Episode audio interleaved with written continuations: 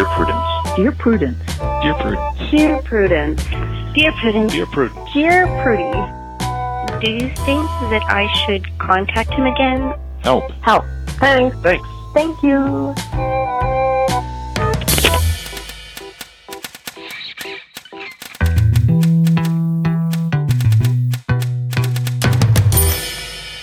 Welcome back to the Dear Prudence podcast once again. And as always, I am your host, Mallory Ortberg, also known as Dear Prudence. With me in the studio today is Myq Kaplan, and I'm looking very forward to introducing all of you to all of him shortly. But first, a word on the dream stove.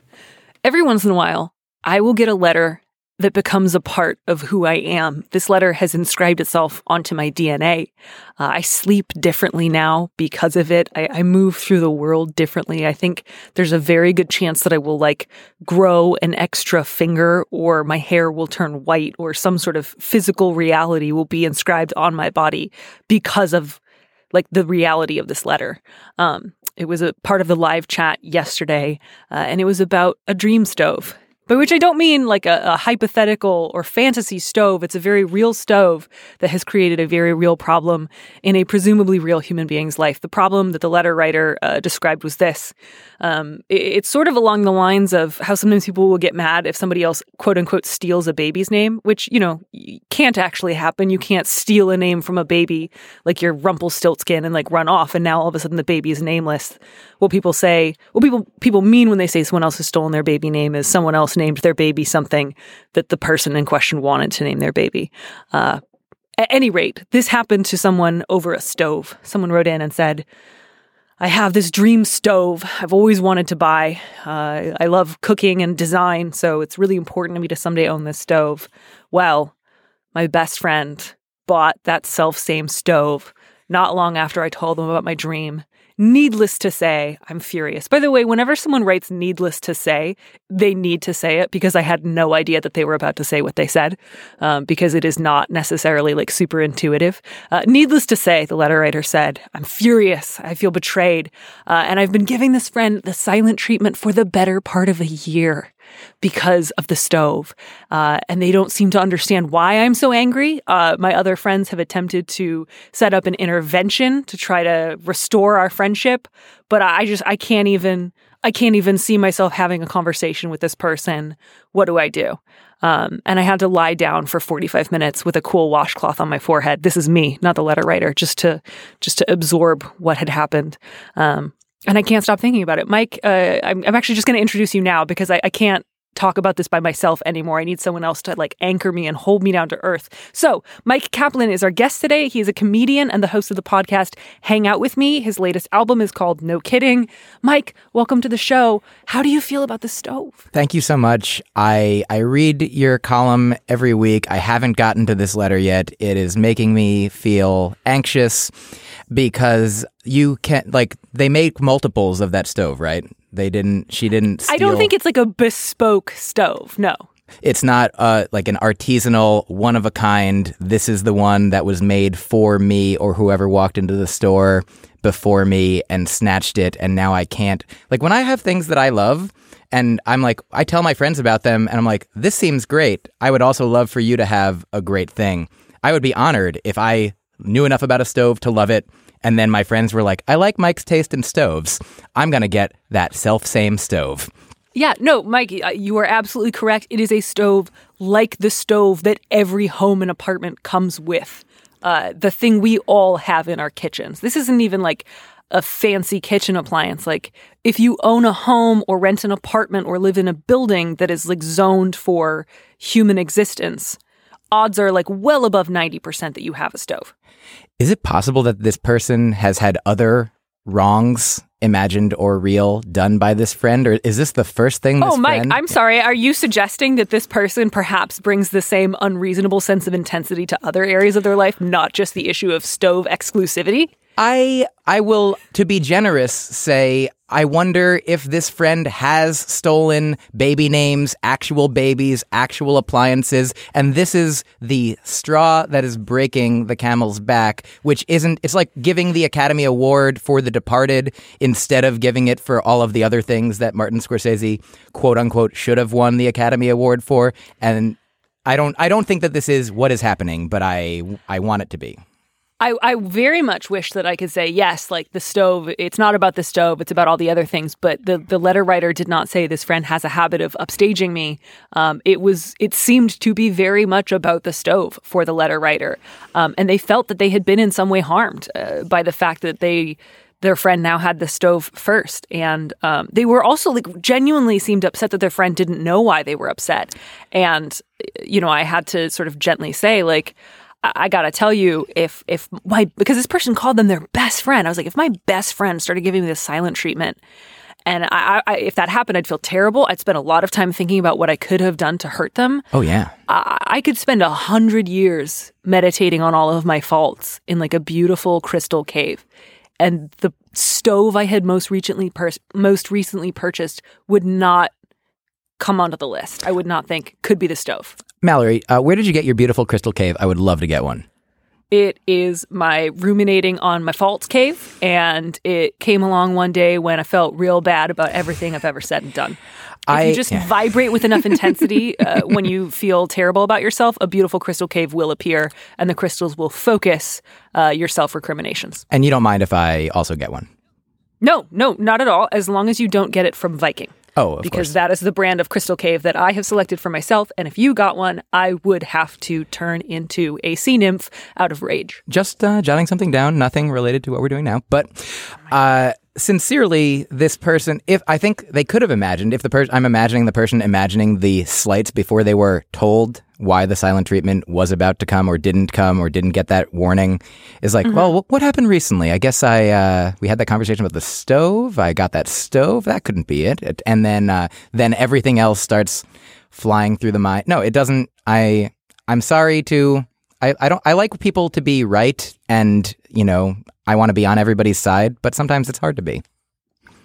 Well, I think that's a good attitude to bring to the questions today. I think that's like a helpful, useful generosity of spirit that enables one to give good advice.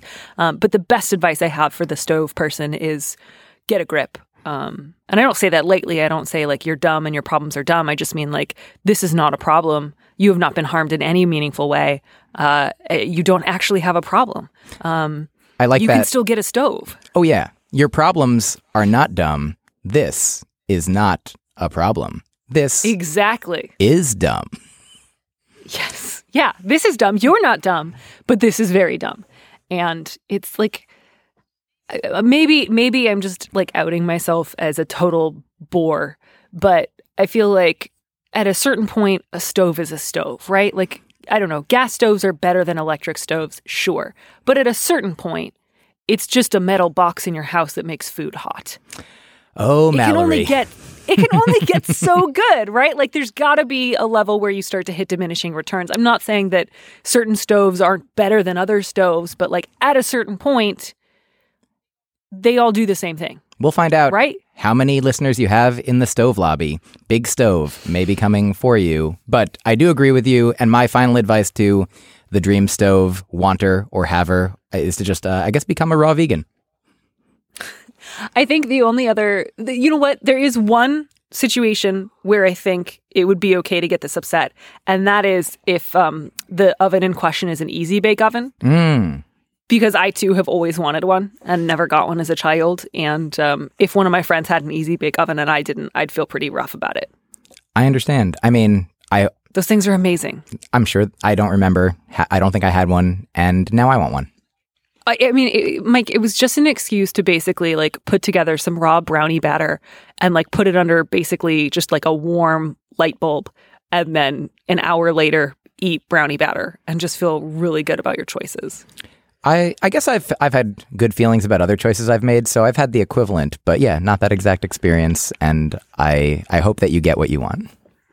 I hope so too. So, at any rate, uh, we're staying on the theme of food. We're we're we're slowly easing our way into everyone's problems this week. But our first letter is also about food, uh, but it's also about not just food. Oh, sure. Uh, would you be so good as to uh, read it for us? I'm excited to.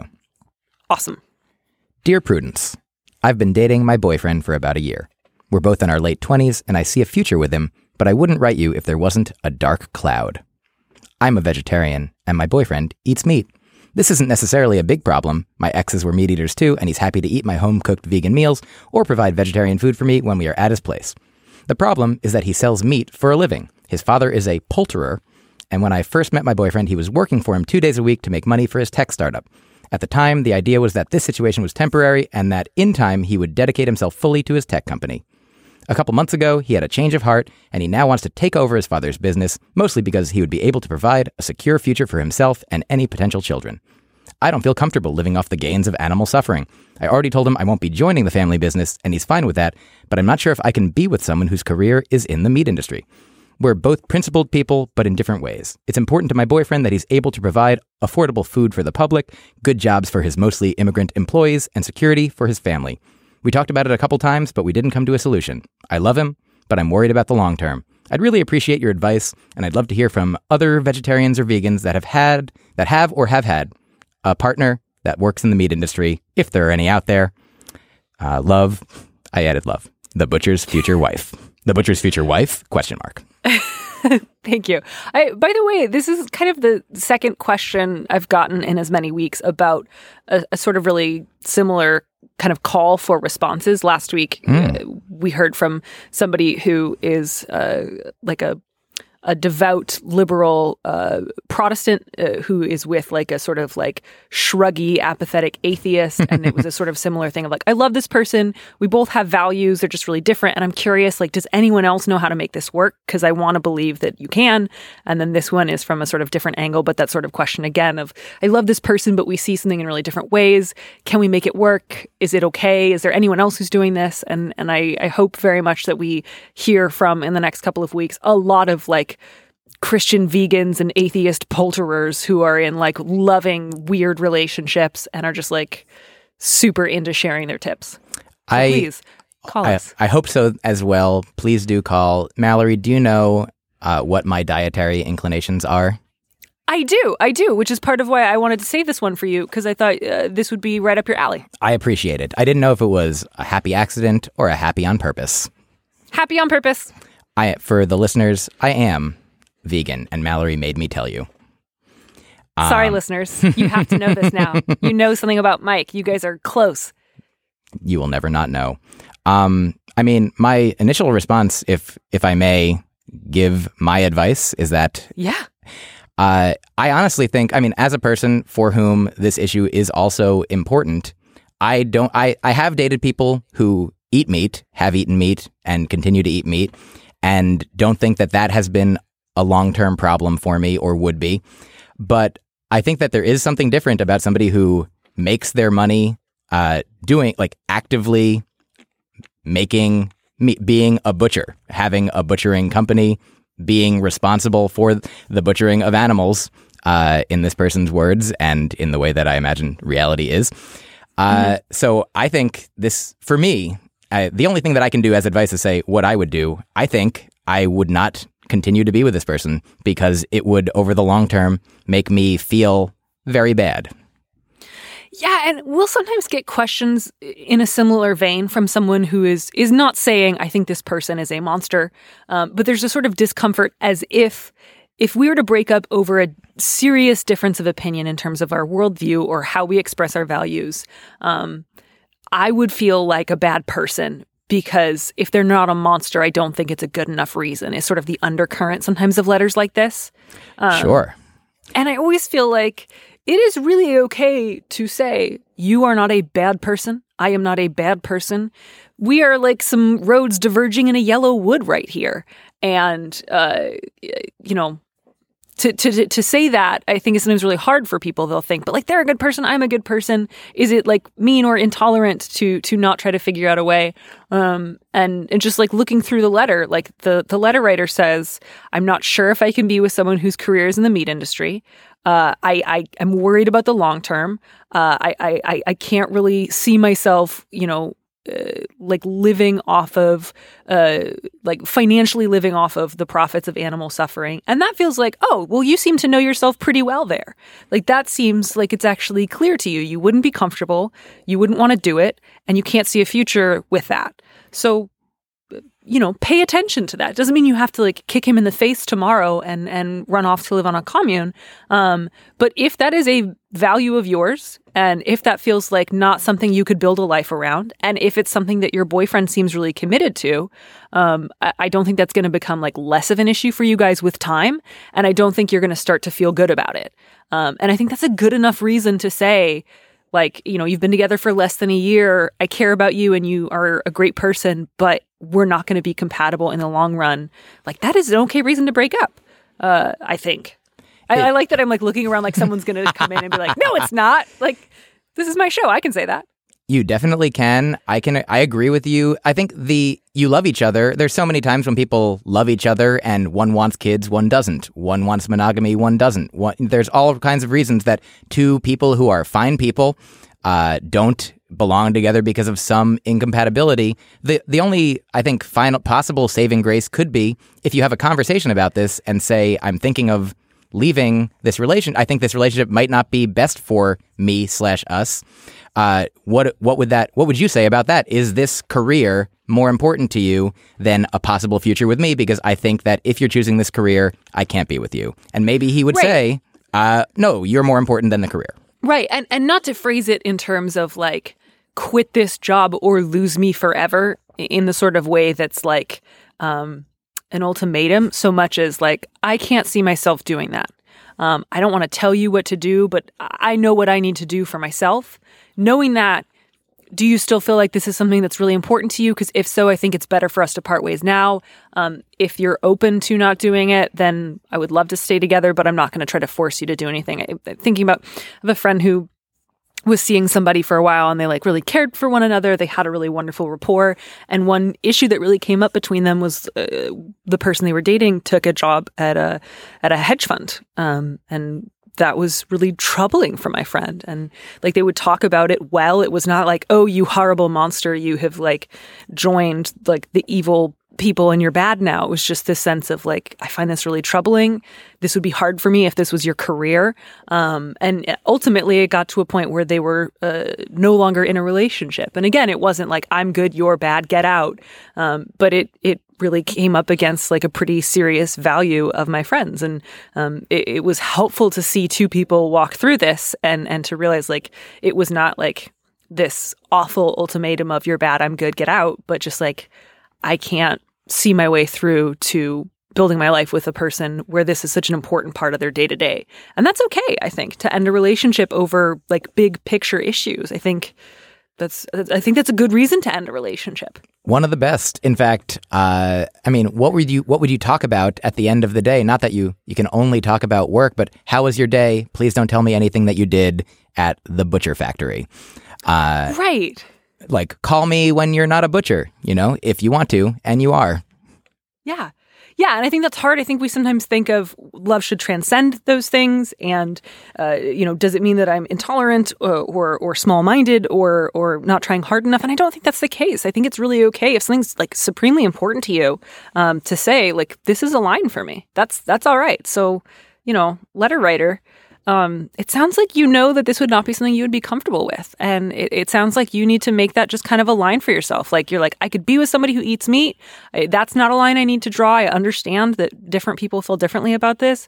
But uh, as a like vegetarian or, or a vegan, it was a little unclear from the letter Yeah. where they kind of fall on that continuum. But like it would be difficult for me to date someone who is a poulterer uh, or marry someone uh, who, who works in that line of work. And that's like, yeah, that's okay. You you you get to have your own values. That's part of the joy of being a human being. Is you get to say, "This is my little fiefdom. This is my principality. This is where I, I like administer uh, my will, um, and, and I want someone who can um, participate in that. Not necessarily a carbon copy of myself, but somebody who uh, wants to sort of like bind up and do the good work with me." A meat free Sorry, I'm getting. I always get really biblical language when I start talking about like personhood and the administration of the will, and that's just where like my religious upbringing just comes like shooting through. So sorry, but bind up and do the good work. um, I wanted to throw in a voicemail in between our letters. This Ooh. one's been sitting in the inbox for a while. All right. Hi. So my question is, a couple weeks ago, you had a question on the podcast about a roommate who found out that somebody else in the same building was given a lower rate, and you used um, the biblical story of the day laborers to illustrate that just because somebody else gets something at a better price than you got doesn't mean that the price you're paying is unfair. So my question is related to salary. Um, I'm a white woman and I'm doing pretty damn well for myself thanks to structural privilege. Um, but one of the things that's commonly told to women is in salary negotiations, we should be trying to find out what other people are being paid and asking to be paid the same as men in the similar roles uh, to help close the gender wage gap. Now, I don't need more money. I think I make plenty right now. I think my salary is fair. Um, but I also feel like in some ways I'm letting down feminist cause by not fighting to be paid the same as men. So my question is, if I think what I'm being paid is fair, should I fight to get paid more? Does that actually help anyone? Um, or is it just a selfish, greedy pursuit to try to put more money in my own pocket? Um, I'd really be interested in your take on this issue. Thanks very much and have a good night. Okay, uh, this is always this is always where I also run into trouble because I, I, I, used a couple of months ago uh, to describe. I think somebody was upset about like different levels of rent that was getting paid in their house, and I threw out like an old story. Um, and I don't think it is necessarily a universally applicable story. So, like, of course, now it's getting thrown in my face, and I'm like, no, no, I didn't mean it. Um, but but yeah, that's Myq, I know, uh, I know that I'm just like throwing you in the deep end with all of this stuff, but like, what are your thoughts, man? Uh, this a lot of the questions this week uh, are there's some tough ones. This is one that I honestly I don't want to say that I have the perfect answer because okay. what could that be? But I wish I, you did though, Myq. I, like... I, feel I feel pretty confident about what I'm about to say. Uh, sure. I think that your only options are not either don't ask for more money or ask for more money because you want to help other people, but how would that help other people? Uh, you could ask for more money and then take the money that you don't need and donate it to causes that are actually fighting to get more money for people of color and other women who do need it and other minorities. And there's certainly groups out there working towards more, you know, gender equality across all the intersectionality that exists through our society. Like, so you could take some of the money that you don't need that you have now or that you get if you ask for it. Certainly asking for more and keeping it to yourself when you don't need it uh, isn't specifically helping other people and might actually, I think, hurt if you're like, oh, the the gap is shrinking, but in the wrong place, in a place where it's not necessary. Right, and I think one thing that I felt like this uh, question was sort of getting at, but didn't quite come out and ask was. Um, like uh, she's clearly thinking a lot about the gender uh, wage gap and then mentions that she's a white woman. And there is there are other wage gaps. Uh, the the the racial wage gap um, is significant. Um, so it's not simply a matter of am I making as much as a white man but there are ways in which like um, white women often make more uh, comparatively than some men of color and and many women of color and and so there are ways in which you are maybe disadvantaged as a woman but advantaged as a as a white lady um, that is meaningful and and worth thinking about um, so it's not just uh, the wage gap of uh, I'm not quite caught up to white men. There's also ways in which you know you are um, uh, ahead of, of other people. So uh, that is also, I think, worth thinking about. So it's not just a question of like, should I be making more money for the cause, but how can I help other workers? I think is a good question to always be asking yourself. How can I help my colleagues, um, people who are coming up in my chosen career path? Um, how can I help them sort of fight the war of attrition that like the company is always trying to wage against us. So anything from like disclosing your salary to colleagues who are maybe like involved in their own attempts to uh, ask for more money is a really good idea. Like Myq, I've been kind of doing this ongoing with different people on the podcast is talking about like how much money we've Oh, made yeah. in the last year. Um, and, and that's like meaningful and it's hard, right? Like the first time I started talking about how much money I was making, I felt really uncomfortable because I thought, oh, we're not supposed to be doing this. Um, and that's not to say that you should start walking up to strangers and saying, like, here's how much money I make. Like, of course, it's possible to be like boorish and rude in so doing. Um, but I think often, especially within our own companies, if we are employed by a company and aren't like a freelancer, we think, I'm not supposed to tell anyone else what I'm making. And it's like, actually, that's helpful information. Like, um, I used to work at. This is so funny. I like. I don't want to say the name of the company because I'm like, what if I get in trouble? I once worked at Yelp for three weeks, and uh, I got the job from a friend who worked there, and she had been there for about four years and like was very senior in the department. Um, and when they hired me, uh, I was sort of reluctant to take the job because I had a couple of other things going on. So I asked for more money and I asked for more money and they gave it to me. And she and I went out um, during my three week employment there. Um, and I found out that I was making like 8% more than she was after four and a half years at the company. Ha. And I told her and I said, Hey, you should know they offered me more money than they give you. You should ask for more money. Um, and she did, and she got it. And like, obviously, that's like a simple anecdote. I'm not saying that simply knowing what your colleagues make is going to enable you to like get more money, um, but you should share that information with other people. Um, who are like maybe trying to negotiate for more like that was useful information to her and she was able to like ask for more and i'm really glad i did that um, because they should have been paying her more money I am also glad you did that. We so often, I mean, it's our self worth is psychologically connected to literally our worth, the worth of, you know, our job, our, what we have in our bank account. Like I, as a freelancer, I'm, you know, I'm, I'm a comedian. I don't work for a company. I have had like older comedians, like more experienced comedians tell me sometimes like, "Hey, if you get to this point and you're, you know, bringing in this many people, if you're working in this market, like this is what you could or should or, you know, other people have made." And when people don't exchange this information, like when there's silence, that just helps the people who have all of the money keep most of the money. And it can only be helpful to be transparent uh, with you know with your colleagues, with your you know superior, you know, with anybody. Like you, you just started working there and uh, started making. It's it's crazy that that happens. Uh, Yeah. So yeah. Yeah, no, and, and I just think uh, like there's a lot of different stuff going on. Like California recently proposed a fair wage law that kind of puts the burden on, on employers to disprove pay discrepancies based on either gender or race, um, and it also protects employees who want to share the their pay information with their colleagues, and it kind of prohibits employer retaliation, which of course can and does happen, right? Like I don't want to be too Pollyannish and say like just walk into all of your colleagues' offices and tell them how much you make, and by golly, you can all just go talk to your managers, and soon we'll all make the exact same amount of money, and we'll all live in one big house, um, like which would actually be great.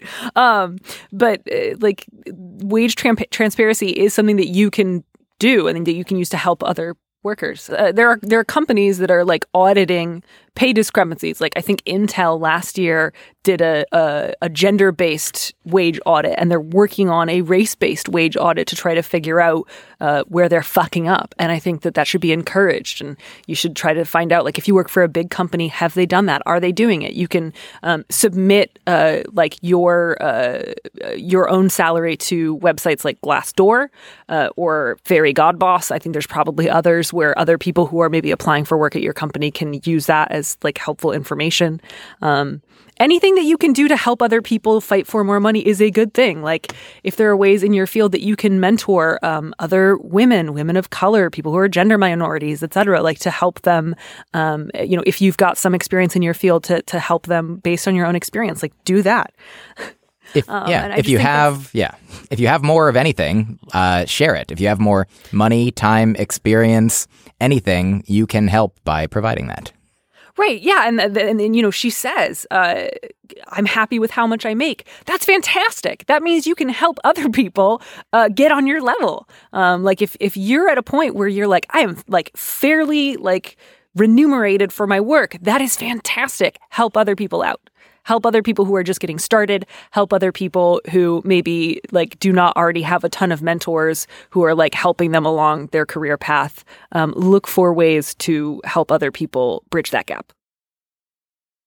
Woo! Okay, so after that, uh, I, let's let's let's jump into something a little different. I want to do some more family in-law stuff.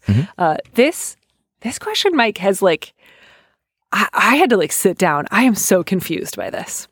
And I feel like there's one of two possible answers, and they're both super different. So I'm going to go ahead and read this letter, and we're going to figure out which scenario I think is really going on. Sure. Dear Prudence, my son is married to his second wife, Loretta, whom I adore. They've been together for four years and married for two. Loretta and I have a great relationship. We've never had a single conflict. She loves my son, treats him with respect, and has a great head on her shoulders. If I could have gone to the daughter in law store and picked out their best model, I would have picked her. The problem I have is with my son. He's 31, he has a successful career, and he's going to grad school. He's an all around great guy. However, he has some pretty odd viewpoints about certain things, one of which has caused a lot of conflict between him and me. Since the very beginning of their relationship, if I want to ask Loretta about what she might want for her birthday or Christmas, or plan a get together either with just her or with her and my son, or just call her to talk, my son says that I have to go through him and should not contact her directly. He discourages all direct communication from me to her. Loretta has never indicated in any way that she doesn't want me to get in touch with her. Over the past four years, we've spent some very pleasant times together, just the two of us. Loretta and my son have a very happy and healthy relationship, and he is not abusive. He doesn't place this requirement on any other person in their circle of family and friends, just me. When I observe the two of them together, they treat each other as equals. He's not overbearing, and she isn't quiet and submissive. He also never had this requirement in place when he was married to his first wife. Loretta is very busy with a full time job and their daughter, and I don't want to spend endless hours on the phone chit chatting with her and taking up lots of her time. I'd just like to feel free to call her to ask what she wants for her birthday, or to schedule the occasional group dinner.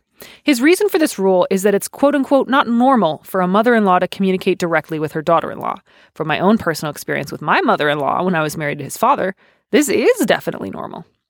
The most recent occurrence of this non communication rule came when he was out of the country, and I learned that I needed to have minor surgery. I asked Loretta to see if she'd be able to drive me to the hospital, and she said she'd be happy to. She didn't sound annoyed or fake nice. She really did say she, was be- she would be happy to do this for me. Now, when my son came back, he told me that he would be taking me instead, and that Loretta had commitments that day, and that I shouldn't have gotten in touch with her at all. I'm confused and frustrated. I very much want to talk to Loretta about this and find out how she feels, but I'm really worried about adding fuel to the fire with my son because I know she would tell him that I called her to discuss this and he would unleash his anger on me. I also don't want to put her in an awkward position. I don't even know if she knows about his rule, and whether she did or didn't, my son would be angry with me for discussing it with her. I've tried everything I know to convince my son that he's being unreasonable and hurtful, that it's not weird for a mother in law to call her daughter in law, and that there's no need for such an outlandish boundary. I'm kind to my daughter in law, I love her, and I want to be able to call her up and talk to her just like any other normal mother in law. Signed, Sad Mom.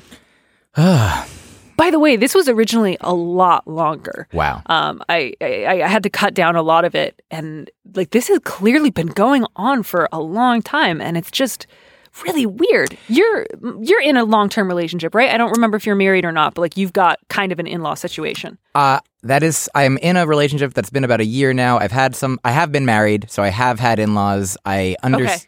And I guess the first thing that jumps out to me that even if it is weird, it's not bad. Like everything that's weird isn't bad, and it would be fine if everybody was fine with it. For any any two people who want to talk to each other can talk to each other.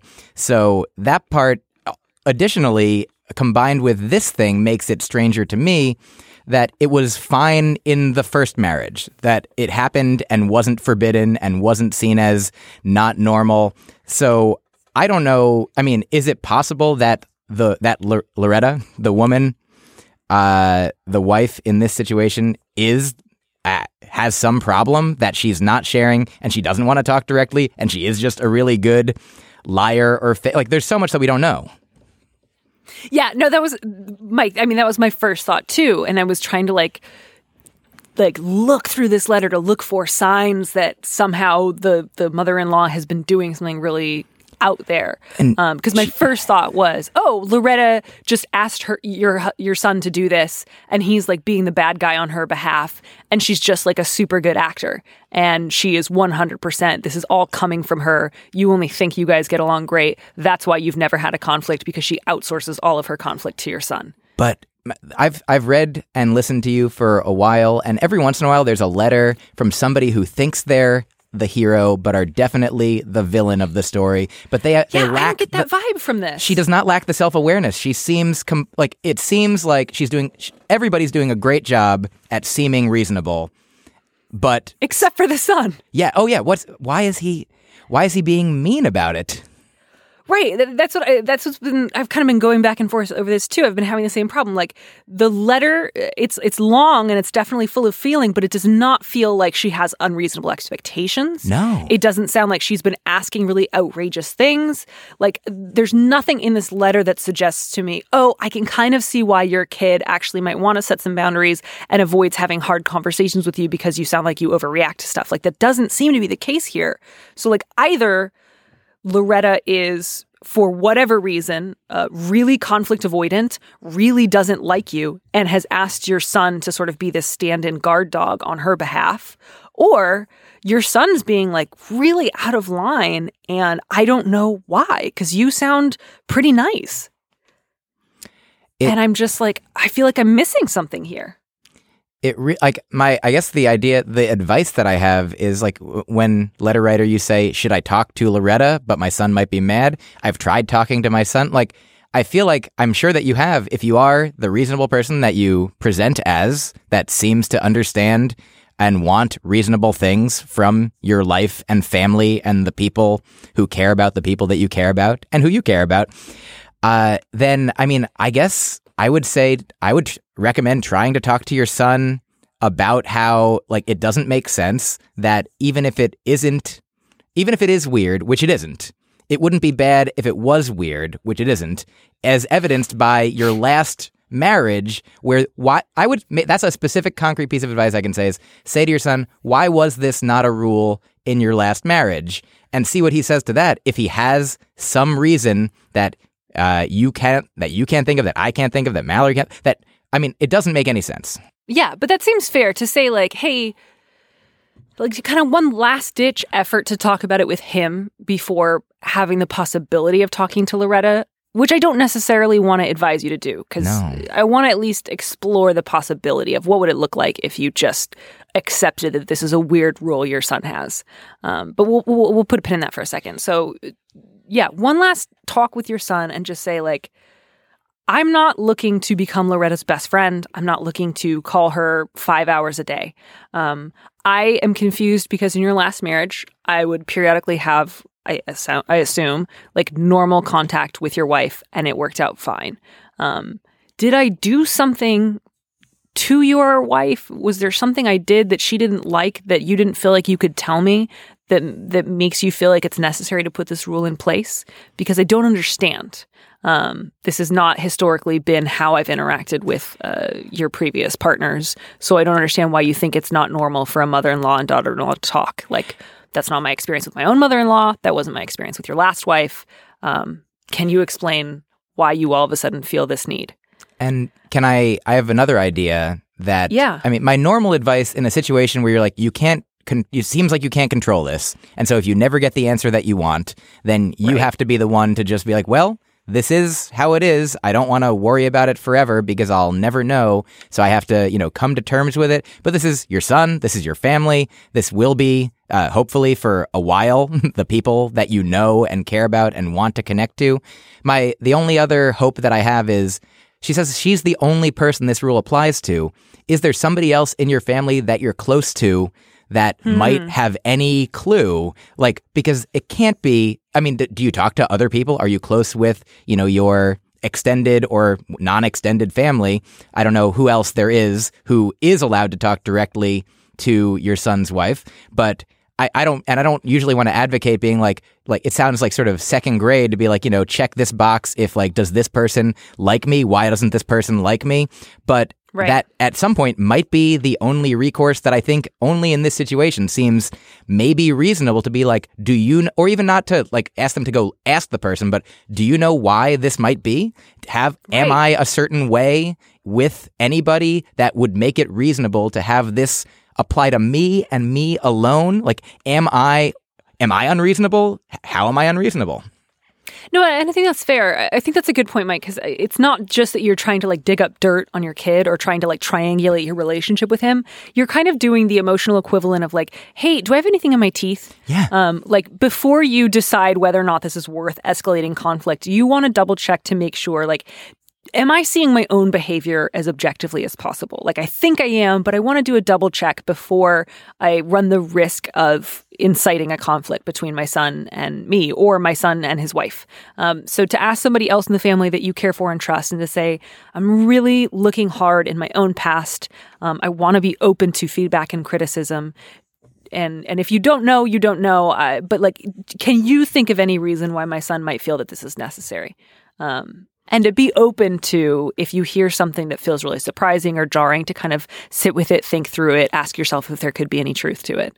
Um, Yeah, there could let's be. say you yeah. try that. Oh, sorry. Go ahead. as there could be some like that people want to people love you people care about you they're in your family they want what's best for you they if there is something that they aren't telling you they're doing it out of love because they care about you but they are letting you walk around with this emotional you know stain on your teeth this something that mm-hmm. is there that is affecting you it and if they could understand if you can let them know for sure that hopefully you're open to fe- hearing whatever they say that that will the truth will be the best thing for everybody in this situation because right now none of us have it Yeah. So let's let's put that aside for a minute and say, okay, let's say no one has a good answer for you. No one's like, oh yes, you did this really bananas thing that was awful, um, or or whatever, and and you need to figure out, okay, can I can I see my way through to saying it's a weird rule, I don't get it, I don't like it, um, but since I don't see any sort of signs of abuse, I, don't have any cause to be concerned about the healthiness of their marriage.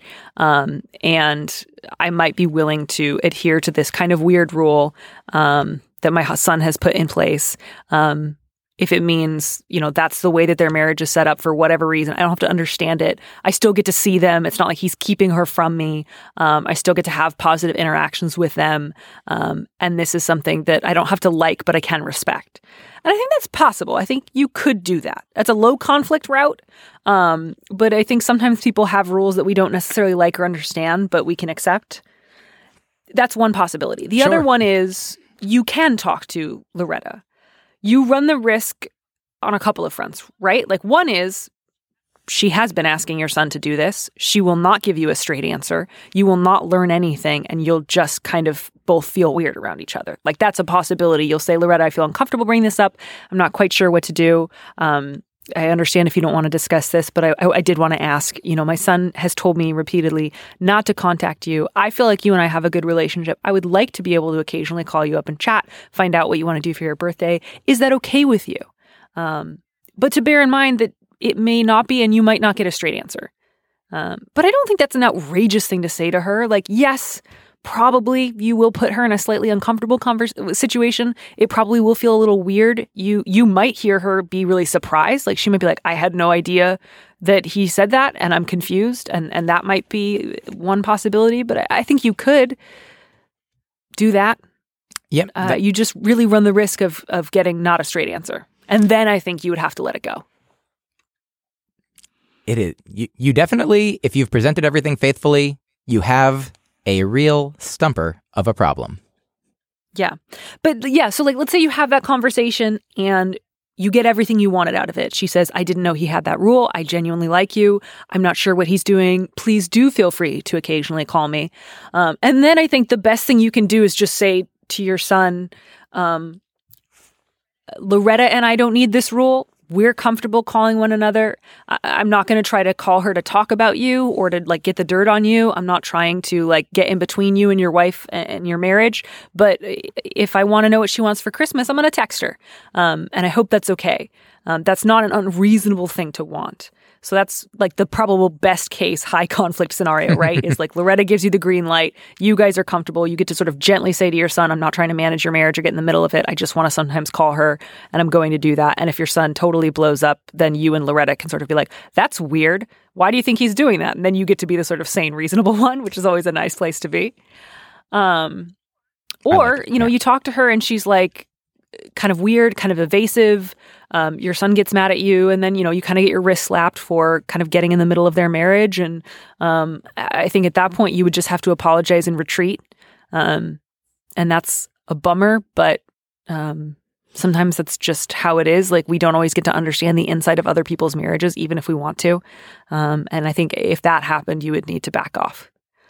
Um, but please write back. Like, like let us know if you do talk to Loretta, what she says, if she seems clear on it, if you learn something new about something that's gone down between you guys that you didn't realize before, or or what's going on, or or or maybe he is abusive and just really good at hiding it, or I mean, I don't think that's super likely given how they interact and the fact that this rule doesn't exist for anyone else, but it's it's a possibility. Uh, I still have so many questions. I don't feel great about any answer. Please let us know everything. Yeah, And please, please Loretta? call us back. Loretta, call us if you think this is you. If someone's reading this and they're like, "Huh, this this is weird. This might be me." Uh, please call us. But we should move on. This has been. I don't think we're gonna get to the bottom of this today. Would you? Uh, would you be so good as to read the next letter? I will be as good as I can. Thanks, Myq. Dear Prudence, my wife and I are in our early 30s and have been together since college. Our son, who was not planned, was born when we were in our early 20s, and we had a daughter about three years ago.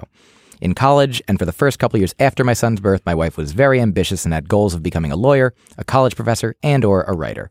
But that ambition has largely gone out of her over the last several years, in large part because of the realities of parenting. She's had a string of part time, entry level jobs that she quit after weeks or months because she felt she was overqualified and was not willing to hang in there and seek a promotion. Meanwhile, I've been with one of the largest and most prestigious companies in my field since I graduated, winning multiple promotions and raises along the way, while also being an attentive father and husband. Our outlook on life. Congratulations. Sorry, I've never interrupted a letter before. That sentence was just so preening. I was like, oh, well, good for you. You're perfect. Your wife sucks, I guess. The tone Sorry, is continue. a thing, certainly. uh, our outlook on life has diverged as a result, and despite my more than decent income, our finances are becoming strained because she has not earned more than ten thousand or so each year since my son was born. I worry about saving. We aren't. Avoiding debt, being able to pay down our mortgage, sending our kids to college, and eventually retiring if I'm the sole earner. And more importantly, I'm feeling more and more like my wife is not the person I fell in love with and exchanged vows with. Uh, I don't judge people who forego a career to raise their kids. Both my older sisters have done so, but I never intended to settle down with one, and my wife knew that before we had a family. She has also become resentful and restless. Last month, I was nominated for a minor award, and she couldn't even bring herself to feign happiness. I, I didn't know if you'd interrupt again. I've No. Broached the subject many times, encouraged her not to quit jobs and to apply for law school, agreed to put my daughter in full time daycare despite it eating up a quarter of her income, and offered to request a more flexible schedule at my job if need be. Nothing seems to help, so what else can I do? There's a lot going on here. Like, I think that despite his tone, there are some. Like, I would love to hear from this woman. I would love to know what she Right. wants, what her experience is. Does she still like? She wanted the same thing, uh, by, by your account, that you wanted with her life for your life together to both be having meaningful careers in addition to this family. If if we are to understand and believe uh, everything that is being presented, but it seems like perhaps she has changed her mind. Perhaps she does not want that, but but also you do need to make money. You, your family requires money for your children and your lives. So that part is understandable to me. Like all of the ways in which you express these ideas are not as understandable to me. But uh, I mean, I do. I understand. There's. It's just there's so many points of. I want to know everything, and we only know a few things.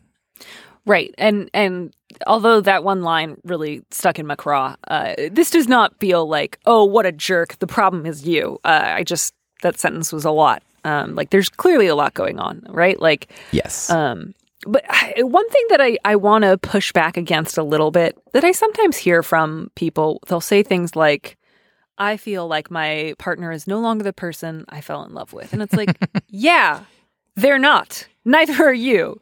Um, which is not to say that, like, if someone changes like radically and dramatically, you don't have the right to feel a certain way about it. Just like, yeah, man, you guys have been together since college. You have since had two children, one of whom was unplanned. Uh, of course, you're not the same person you fell in love with. Um, that's sort of the point of getting married is saying, let's find out what life does to us and try to stick together. Um, And so uh, yeah, the point of life in general is to, hey, I'm different than before. That's good. Growing and changing and learning. And sometimes, yes, when you're together in a marriage, you grow in different directions and want different things. And maybe that will be something that you have to reckon with. But the whole point, you're not, you know, you're not Han Solo frozen in carbonite. And then you come out and Princess Leia is like the exact man I fell in love with right before he went Right. into carbonite. yeah, he's been through some stuff. He was in Carbonite. Yes. And, and anybody who's read Tales from Jabba's Palace knows that uh, it really does a number on your memory because it feels like a sort of like uh, terrible dream prison uh, that lasts uh, for thousands of years. Um, do you I, I loved Tales from Jabba's Oh, Palace. it sounds wonderful. Sounds like no picnic being in that carbonite. But uh, Correct. my question, I guess, would be: Have you guys talked about or considered couples counseling or individual counseling? Because if you have money to, you know, to throw at childcare to help, you know, invest in what could be your hopefully mutual, beneficial, together future, uh, that could be a thing. Or even to just have a conversation. Like, what does she want now? It seems like you don't. Not that you don't know, but you didn't tell us. What does she want? Does she want to be a mom Right. full time forever? Does she like? It does make sense. It, like I do understand being frustrated with her going to get a job, then saying Right. I'm better than this job. I'm overqualified for this job, so instead I'll have no job.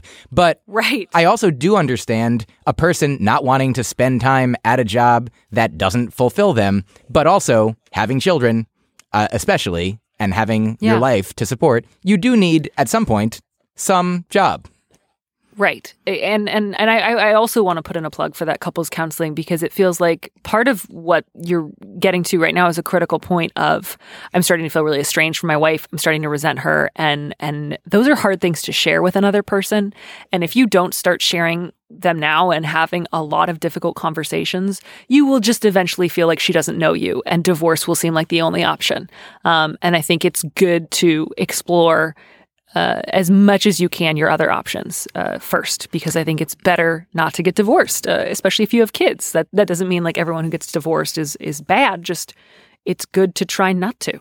I, I've Um, been divorced. My parents are divorced, and we're Mm-hmm. all bad.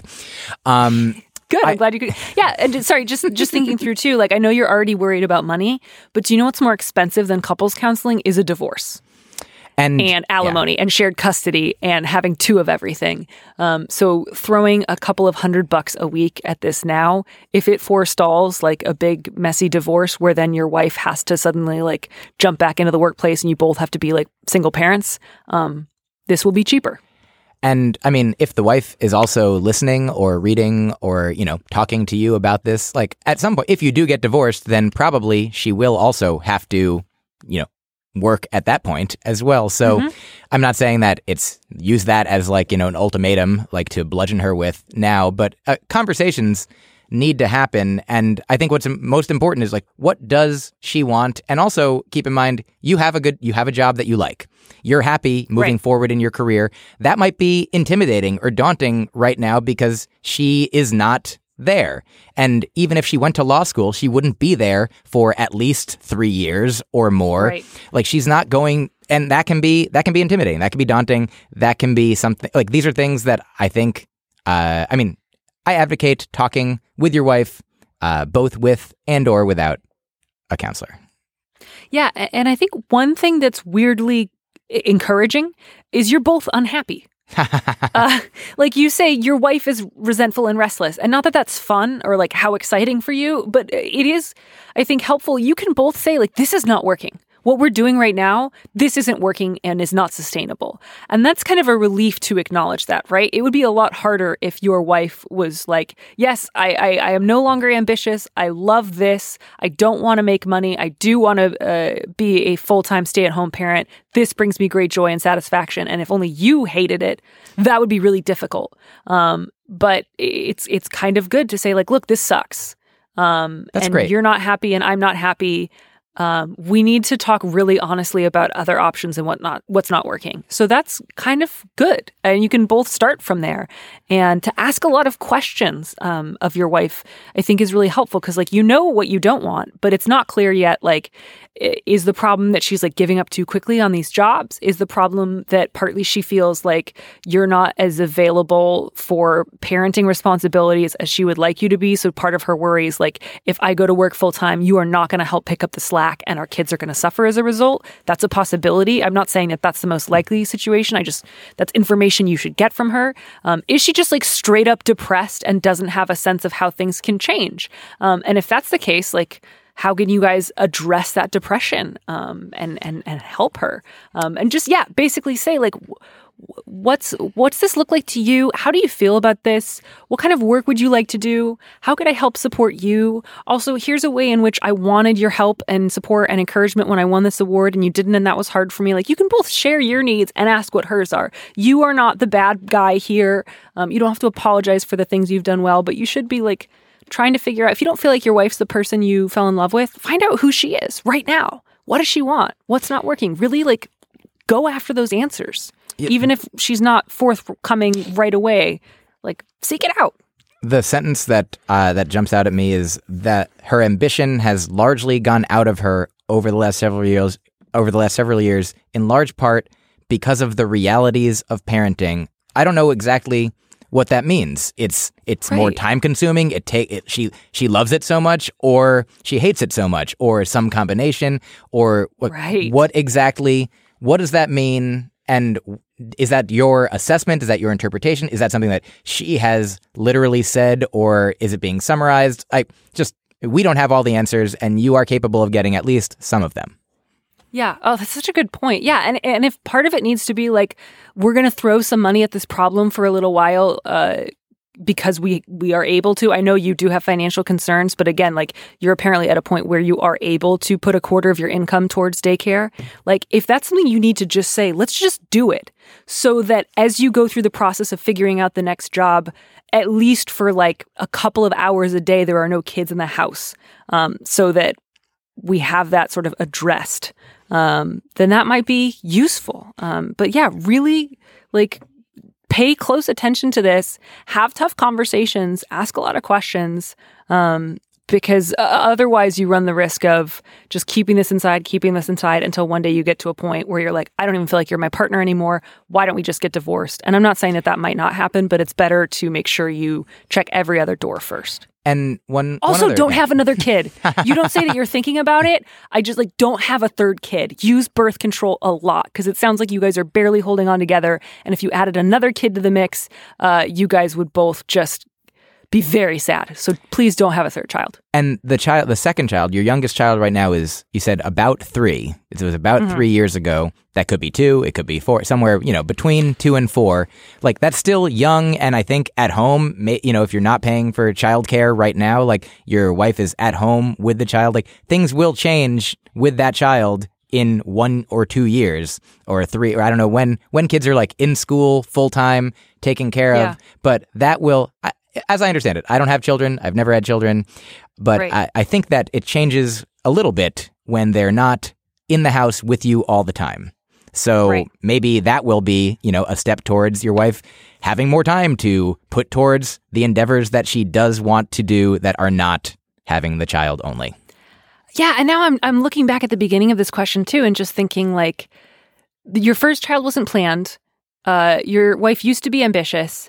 Uh, and then you don't say, like, we had a conversation and decided it made sense for one of us to stay home full time. It's just somehow the ambition left her. Like the Holy Spirit passed out of her, and she is like, uh, you know, the preacher from Grapes of Wrath, just wandering around the fields of Oklahoma saying, I lost the spirit. Like, I'm kind of curious. Did this just fall upon your wife by default? Did you just kind of like assume that your great job was going to be your focus and you were just sort of like, great. And like, again, I, I don't want to make assumptions. Maybe you didn't do that, but like, maybe she resents that. Maybe that sucked. And maybe she feels like she's missed out on the last like six, seven, eight years of being able to build a career. And the idea of starting over um, while you're kind of like in the fast lane feels really daunting. And if that's the case, you know, pay attention to that. It doesn't, again, it doesn't make you a monster, but like ask about that. Mallory, I will call your attention to where he did say that he has been an attentive father and husband. So uh, I think that uh, he definitely has been. He's a good judge, and I mean, sincerely, my recommendation is to to be that, to be as attentive as you can to your wife's needs and desires and concerns by learning what they are and trying to work with her on them. Yeah. I mean, I'll just throw out there very few people have written into me saying I am an inattentive husband and father. uh, I pretend not to notice when the dishwasher is clean and needs unloading. Uh, when I walk into the laundry room, I act like I don't know what sound the dryer makes when it's done, and I just assume someone else will fold things. Like, Mallory, no I- one's copying to that shit. And I'm, again, I'm not saying that's what's going on here. I'm just like, you don't give us a lot of detail, letter writer, about uh, what you're doing with your children. So um, at least consider the possibility that your standards of attentive father and husband uh, are not what your wife has in mind. May, may I briefly confess to sometimes when the recycling is full, I crunch it down and don't take it out in hopes that Yeah. my girlfriend will. Look, we're all monsters. Yes. We are all monsters. Everyone would love to walk into a room and pretend they don't know how appliances work. Like, oh, oh, was the dishwasher full of clean dishes? Did it need to be emptied? I, I, I had no idea. Uh, I do that to myself. I live with me, and I like I am my own shitty husband and father. Um, I get it, but you know we we all have to roll over and show our soft bellies to the people we have chosen to live with uh, to prove that we are not predators seeking to eat their innards. Um, and we have to overcome the inner monster who wants to be like, "What's a clean dish look like? I can't open a cabinet door." Okay, so uh, moving on to something that we might not be able to fix at all, but I think is just worth noting, um, is the the next letter, which uh, I think it's your your turn to go ahead and read. I do think I did just read the last one, but I'm happy to read Did this you? one. Yeah, I- read read another one. Okay. You're just I- doing such a great job, I really, I love you so much. Oh, I, you are too kind slash exactly the right amount of kind. Uh, okay. Dear Prudence, due to relatively recent sexual assault, domestic violence, and subsequent compound PTSD and psychotic depression, I've been I've become unable to work and had to move back in with my parents, who also have a history of abusing and gaslighting me. Things are weirdly fine here, although my mother keeps bringing up family trauma almost as though to bait me into restating the truth and then denying it, as always. She sat by doing nothing while my stepfather, her third husband, repeatedly sexually assaulted me over the course of nine years. She also sometimes watched.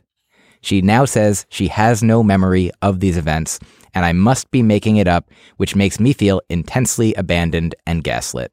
I know you always say there are other options, but I have literally no money and am too sick to work. My parents and I care for each other. They are elderly, and I help them around the house. They provide me free room and board, but I feel like I'm wallowing in my trauma. Do you have any advice for self care, maintaining boundaries, and so forth? My first thing that I just want to say uh, is just to like affirm and apologize to this letter reader if I have ever said anything that implies everyone always has options at all times.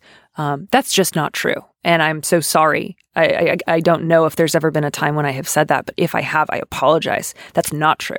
And um, there are- there are no options, There or are- sometimes there are very limited options. and worse options. There's other like you could leave and be homeless is obviously an option that you don't want to do. That is your right, ha- especially if you have PTSD, um, that is not a safe option for you. So, I, I, I if nothing else, letter writer, please know um, that at least from us, like you are not going to get any sense of like bootstrapism or just find something else. Like uh, it sounds like you are in an incredibly difficult position um, where none of your immediate options are great. And I just want to acknowledge that that is true.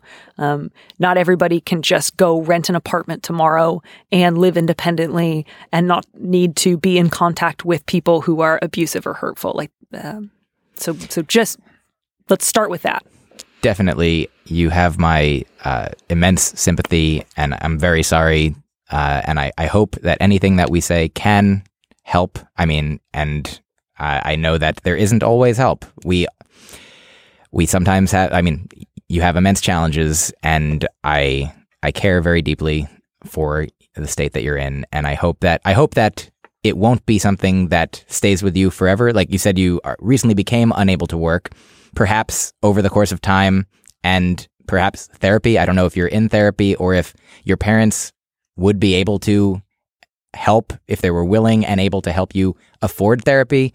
I know that if they are the ones who are, you know, have inflicted some of the pain, the harms, the wrongs on you, maybe they're not, maybe they wouldn't be the most helpful, but if they they you have a relationship with them, you're there with them, you're living together and your mother clearly whether whether she does remember and is lying to you or whether she herself was, you know, the victim of some kind of uh traumatic abuse and is also going through whatever she's going through, like it it could hopefully be understood that you are in need. It would be great for you to get help. Uh, for yeah, and I just want to else? Interject Yeah, there and please. just say whether or not your mother was also the victim of some form of abuse or or domestic violence. Um, that's unrelated. There's often like a horrible Venn diagram of Yes. people who have been both victimized and victimize others. So I just want to point out, even if your mother was being abused or has been abused or has abuse in her past, um, that would not uh, excuse. Not that you were suggesting that it would. I just No, want to make yes. it really clear very that would not be a mitigating factor in like the horrible abuse that she um, enabled uh, to be perpetrated against you. Um, and I, I just, you know, it sounds like letter writer, you are very aware of your family's abusive dynamics, the dynamics in which they lie about the ways in which you have been abused, and that is horrible. Um, it's debilitating and it's awful. Um, and and I'm so sorry. Um, and I also just want to point out, um, probably these are not going to be people who will be helpful when it comes to accessing the services that you need. yeah. Um, if they ever are, that's great, and I would say like capitalize on those moments. But um, you know, I, I I think it sounds like you have a pretty accurate read on your parents' situation, which is um, they are abusive. They lie about what happened to you, and you cannot trust them. Um, and it sounds like right now you're at like a peaceable detente that's working for you, and I'm glad that you have a place to stay, um, and that they are not. Um, that she's not still with that stepfather. That's all good. I'm glad to hear that. But, um, you know, I, I also imagine they will not be the most helpful people in terms of getting the treatment that you need for um, your PTSD, for your depression, um, for for processing the trauma that you've been through. Can I also say uh, one perhaps small and hopefully helpful idea? You say that sometimes your mother will bait you. Uh, she will, and if at all possible, I would uh, advocate try not to take the bait. Uh, try not to engage. Like if you if you sense that your mother wants to have this, you know, this repetitive, uh, you know, cycle continue, uh, you don't like you can hopefully as much as you can control your you know participation or lack of participation in that if you can leave the room if you can just not not engage as much as possible Right. If you feel comfortable even just saying, like, I'm not going to discuss that um, or changing the subject, um, you do not have to continually restate what happened to you if you don't want to. Um, if, if you need to just draw a hard line or change the subject or say whatever you need to say in the moment to get out of that conversation, like, I hope you know that you can do that. Um, that's a really good point, Myq. Thank you for bringing that up. of course Um, and, and I think just in terms of like advice for maintaining boundaries and taking good care of yourself right now, given that you are in a really difficult position um, and don't have any like immediate great options. Um, yeah, I do have a few. Obviously, I think you would benefit immensely from therapy, um, from seeing a doctor, um, from from seeking like you know genuine like medical attention for like your very real conditions. I don't know how able you are to access those things. You say you're too sick to work. I don't know what that looks like for you. Um, if you are able to file for disability, I hope you can do that. I hope that can be something that maybe you can ask a friend to help you do if there's somebody who lives nearby that you do trust. Um, I hope you're able to do that.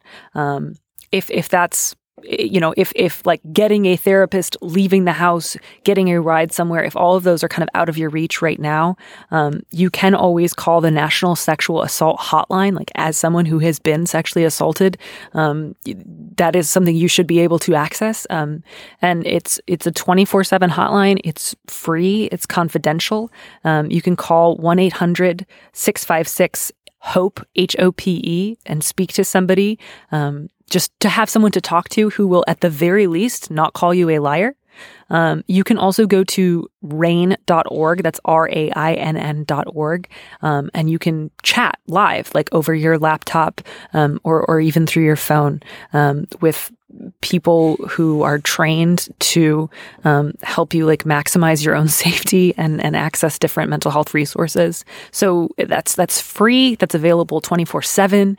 Um, if if other uh, avenues of accessing help are out of your reach, that's something you can do for yourself privately right now um, as often as you need to. Um, and, and I think that that's really helpful, even if it's just like once a day to have someone to listen to you say, This is really hard for me, and this happened to me. And they can just say, I'm so sorry. I hear you. Um, like, if nothing else, you, you can have that. Um, if you know i hope that you have your own room like if you just need to go be in your room by yourself for a while or um, i don't know if if you're currently mobile if you can do things like go outside and take a walk or even go outside and sit on the porch like just to be in a room where your parents aren't. As often as you can do that um, i hope that you can do that to just take some quiet space like to put on headphones just something where you don't have to listen to them where you don't have to engage with them where you can be by yourself um, I, I think might be really helpful for you that all sounds. Uh, I second all those things. I'm sorry that there isn't more immediate, obvious, simple solutions to this. Uh, you, what you've gone through and what you are going through sounds immensely difficult, and I'm sorry. And I'm glad that you reached out here, and I'm glad that you can hopefully reach out to other places uh, that will give you, if not, you know, immediate care, at least an ear, and hopefully that will help. Yep, yep. And, and and when you are on the phone, if if you need help figuring out a plan for eventually developing more independence, which is not to say that like in eight months I'm going to be living on my own, like that might not be realistic for you, um, but to figure out a plan for setting aside a little money for yourself um, whether that's through signing up for disability um, or you, you see you're able to help your parents around the house, possibly being able to do periodic odd jobs either for them or for others um, that you could maybe like set up in a schedule that would work for you based on your own ability so that you could set aside a little money so that if you did need to go visit a doctor or or see a therapist um, and, and you didn't necessarily like have um, your parents' help or assistance that you might be able to pay for that through that fund. Just having your own money might help, um, or or developing a plan for um, eventually someday um, living independently of them. Um, even if it's just talking to friends about periodically being able to stay, maybe like one night a week at their house. If you have friends who would be willing and able to do that for you, um, figuring out just uh, how to maximize your options. Um, and just in the meantime, to know you do not owe your parents honest engagement um, they are not trustworthy, safe, healthy, rational, reasonable people. So if your mom is trying to bait you into talking about the truth so that she can deny the truth, um, you don't owe her that. You don't owe her anything. And if if you need to just say, I'm not going to talk about that with you, or okay, like just some sort of flat, non engaging dismissal, um, you can do that. And, and, you don't have to engage with her when she tries to like get you to deny your own trauma, which is, uh, I'm just, again, so sorry. Um, you know, if, if that's something that you need to do, you can do it. Um, but yeah, I, I, think just to find somebody you can talk to, whether that's a friend, whether that's somebody um, at RAINN, um, whether that's a therapist, whether that's like your uh, primary care physician at your next physical, like I encourage you to talk to anybody and everybody who's not your parents. Man, that is um that is a tough one. Good luck, sincerely. Yeah. Yep. Yep. Good luck and and just please continue to take care of yourself and we wish you all the best. All right. The next letter is very, very short, um, and it reads simply this Dear Prudence, FYI, pig milk is horrible. A friend of mine tried it. Carol. Carol, thank you. I always assumed that pig milk would be terrible. Um, I'd like to know a little bit more about how your friend came to try pig milk, um, but that's not something that that you saw fit to tell us today. It's just not some information we're going to get, and I understand and accept that. And and I just wanted to share with all of you. Apparently, pig milk is very bad. We have one person's opinion, and yeah, Yeah. Yeah. If anybody else has tried pig's milk and thought it was fantastic, please write us. Um, and this, by the way, is is in response to uh, a couple of weeks ago. I was talking about how weird just like life is and how weird dairy is, and it is confusing to me. And I also suspect that someone has perfected lab milk, like the way they're Oh, working yeah. on lab meat, but that they're not giving it to us. Um, and I think I just said something like, "It's weird. It's weird that we're very specific about like we'll take milk from cows, but not other animals." And now people are just letting us know. Yeah. So if any of you have like tried cat milk or hamster milk or whatever, please again write us in and let us know your experience. Um, we really appreciate it. This Definitely. is just slowly going to turn into a podcast that reviews various animal milks, like lizard milk. Oh, lizards are not mammals; they do not make milk. Um, but people aren't gonna. It's not gonna stop people from trying. oh boy, that's that lizard. yeah. Myq, uh, we did it. Oh, We answered uh, everyone's questions. We did a really good job, uh, as far as as far as I know. Thank you so much for coming on the show. You are a beautiful, gentle cinnamon roll, and I hope you come back again and advise the people with me. I would love to. Thank you so much for having me. Thanks for listening to Dear Prudence. Our producer is Audrey Dilling. Our theme music was composed by Robin Hilton. If you want me to answer your question, call me and leave a message at 401 371 DEAR, that's 3327, and you might hear your answer on an episode of the show. You don't have to use your real name or location, and at your request, we can even alter the sound of your voice. Keep it short 30 seconds, a minute tops.